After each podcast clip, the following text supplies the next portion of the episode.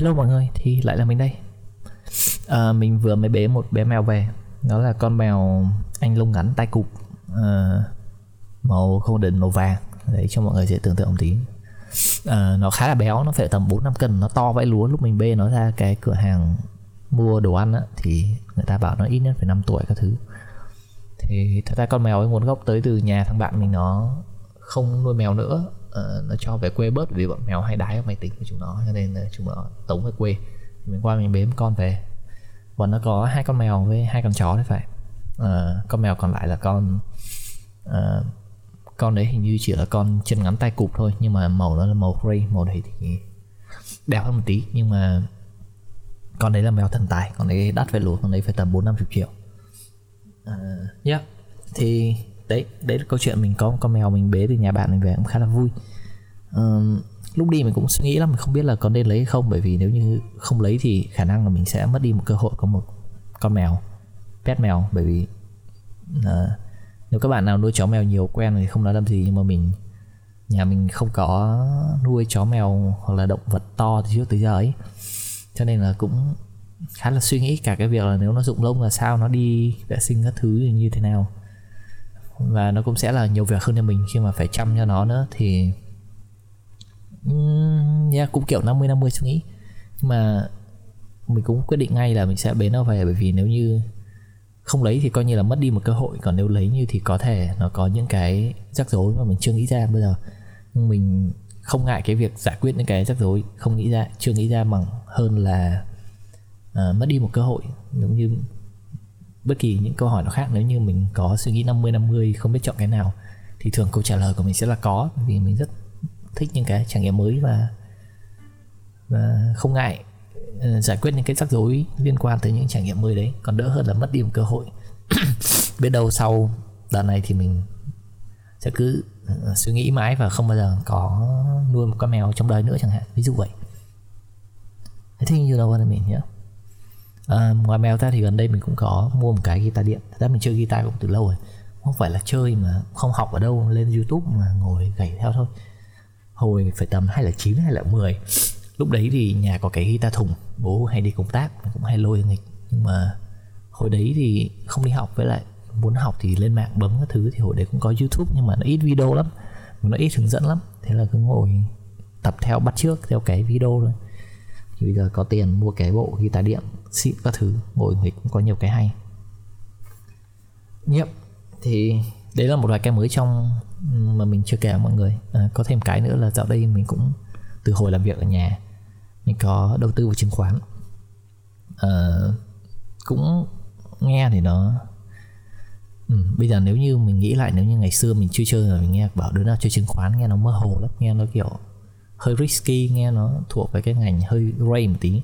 Nhưng mà khi mà hiểu biết về nó rồi và có dành thời gian research đủ ấy thì kiểu nó nó cũng là một kênh kiếm tiền phụ thôi. Thì thay vì các bạn đi gửi tiết kiệm ngân hàng thì các bạn có thể đầu tư vào uh, trái phiếu này chứng chỉ quỹ hoặc là chứng khoán. Thì chứng khoán là cái nguy hiểm uh, cái rủi ro nhất bởi vì uh, bạn sẽ phải chịu hoàn toàn cái sự lên xuống của cái giá cổ phiếu bạn mua.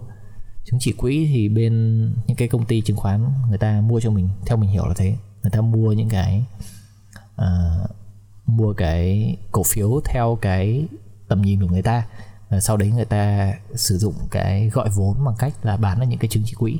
Ví dụ như chứng chỉ quỹ bạn có thể mua cái chứng chỉ quỹ VN30 là mua cái chứng chỉ uh, nói thế nào nhỉ? Giống như là mua một phần của cái mớ cổ phiếu mà cái bên công ty chứng khoán người ta mua từ thị trường. Và người ta tin là đấy là những cái công ty tốt nhất để tạo ra cái nguồn sinh lời tốt nhất ít rủi ro nhất cho bạn thì bạn có thể mua theo cái đấy. Cái đấy thì lợi suất nó không cao tuy nhiên nó an toàn hơn một chút là có người khác người ta uh, chọn cổ phiếu cho bạn.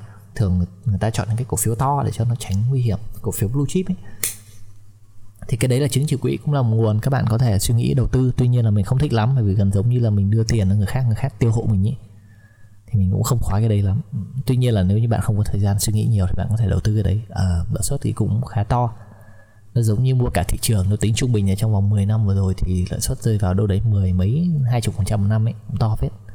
À, tiếp theo nữa muốn an toàn hơn nữa thì bạn có thể mua trái phiếu. À, trái phiếu thì mình không rõ lắm nhưng mà hình như có nhiều loại trái phiếu. Ví dụ trái phiếu của những công ty trái phiếu gần giống như là bạn cho một cái công ty vay tiền tới ngày đáo hạn của trái phiếu, tức là hết hạn, thì bạn sẽ được lấy lại tiền cộng với cái lãi suất. Thì lãi suất của nó chỉ nhỉnh hơn lãi suất ngân hàng một tí thôi, nhưng mà nó khá là an toàn, bởi vì đấy là bạn cho công ty vay. Nếu như cái công ty nó bảo ui ngày mai tao phá sản, thì nó sẽ ưu tiên trả tiền cho những thằng cầm trái phiếu trước, bởi vì trái phiếu là khoản nợ. Còn những thằng cầm cổ phiếu thì giá của nó sẽ tụt theo và nó sẽ chỉ là những cái, nếu mà cái công ty phá sản ấy, bán hết tài sản của nó đi, thì nó ưu tiên trả trái phiếu trước và phần còn lại thì chia những thằng cổ phiếu thì những cái cổ phiếu nó sẽ tụt không phanh. Đấy đại loại vậy. Uh, yeah. Thì đấy là theo cách mình hiểu. Có thể mình hiểu không rõ lắm bởi vì uh, mình cũng không phải dân chuyên hay gì. Mình tự đi đọc thông tin trên mạng thôi. Thì nếu bạn thích rủi ro bạn có thời gian tìm hiểu thì bạn có thể tự mua cổ phiếu. Cũng vui. Uh, do cái đợt mình mua là cũng uptrend của giá dầu và cái ngành cảng biển ấy thì ngành cảng biển thì bố mình có mua một cái cách đây 10 năm rồi. Giá của nó cứ lèo tèo lèo tèo lỗ đâu đấy 90% sau mười mấy năm. Thế là hồi đầu năm bị kêu mình bán đi hồi đấy mình bảo dạy gì bán cứ để đi.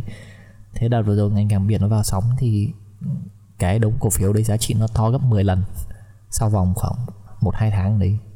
Nghe nó khủng khiếp lắm mọi người nhưng mà uh, nó chưa bù lại được cái khoản tiền bỏ ra lúc đầu và cộng với cái khoản lạm phát sau từng năm nữa còn mình tự mua thì cũng lời không nhiều uh, chủ yếu là lời qua qua qua qua cái đợt dịch này thôi thì cũng được khoảng đâu đấy tầm ờ, uh, 50% gì đấy. Nhưng mà thế là khá là nhiều rồi nếu như các bạn so với cái việc bạn đem tiền gửi đi ngân hàng. Tất nhiên là so sánh cũng hơi gặp khiễng phải gửi ngân hàng nó là một cái uh, hình thức tài sản an toàn. Gửi ngân hàng kiểu gì tới uh, hạn nó cũng sẽ trả tiền bạn mà không lỗ được trừ khi ngân hàng phá sản cái đấy ít lắm thường thì ngân hàng hay có nhà nước chống lưng nữa. Còn nếu như bạn mua cổ phiếu mà chứng khoán cổ phiếu ấy nếu như mà công ty nó giá nó tăng nó tụt là do theo uh, quy luật cung cầu và cái tình hình kinh doanh công ty. Nếu mà nó tụt thì bạn phải tự chịu coi như bạn mất tiền đấy. Nói chung là cũng là một nguồn nếu như bạn có thời gian dịch ở nhà không có gì làm thì bạn có thể tìm hiểu. Uh, mình thì cũng làm ở nhà thì kiểu nó chill hơn một tí, mọi thứ nó chậm hơn một tí, mình có thời gian để mình học thêm mấy cái đấy, thì mình có thể dành thêm một tí thời gian vào đấy coi như một nguồn thu nhập phụ thụ động. Cũng được, mình cũng không mua nhiều, cũng mua vui vui để cho coi như là để học thôi, chứ không phải là mình dành toàn bộ cái tài sản mình vào đấy. Nó sẽ có những cái bài kiểu, bạn dành bao nhiêu phần trăm tài sản của bạn vào từng cái danh mục khác nhau để đảm bảo cái an toàn của bạn, nhưng mà cái đấy thì bạn nên đến công ty chứng khoán người ta tư vấn nó tốt hơn. Mình không biết mấy cái đấy lắm nhá. Thì chia sẻ với mọi người một vài cái hoạt động mới trong cuộc sống mình thôi. Nhiều bạn có nhắn tin cho mình hỏi cái à, câu chuyện hái nho như thế nào. Thì mình hứa là một ngày nào đấy mình sẽ kể cho các bạn sớm thôi. Hôm nào mình có thời gian rảnh sẽ bắt đầu ngồi nhớ lại câu chuyện đấy mình kể cho. Thì chỉ update cho mọi người một tí bởi vì lâu cũng không là chuyện mọi người cũng hơi nhớ tí. Right thì hy vọng tập sau và tập sau nữa mình sẽ kể mọi người nghe câu chuyện hái nho và cũng không muốn làm nó kiểu hype nó lên quá, nhưng mà câu chuyện cũng hay đấy, cũng là một trong những câu chuyện đáng nhớ của đời mình. Yeah, thế thôi, nếu không còn gì thì mình sẽ đi tìm con mèo, nó đang nằm dưới gầm giường rồi vậy. Và gặp lại mọi người trong tuần sau. Chắc vậy.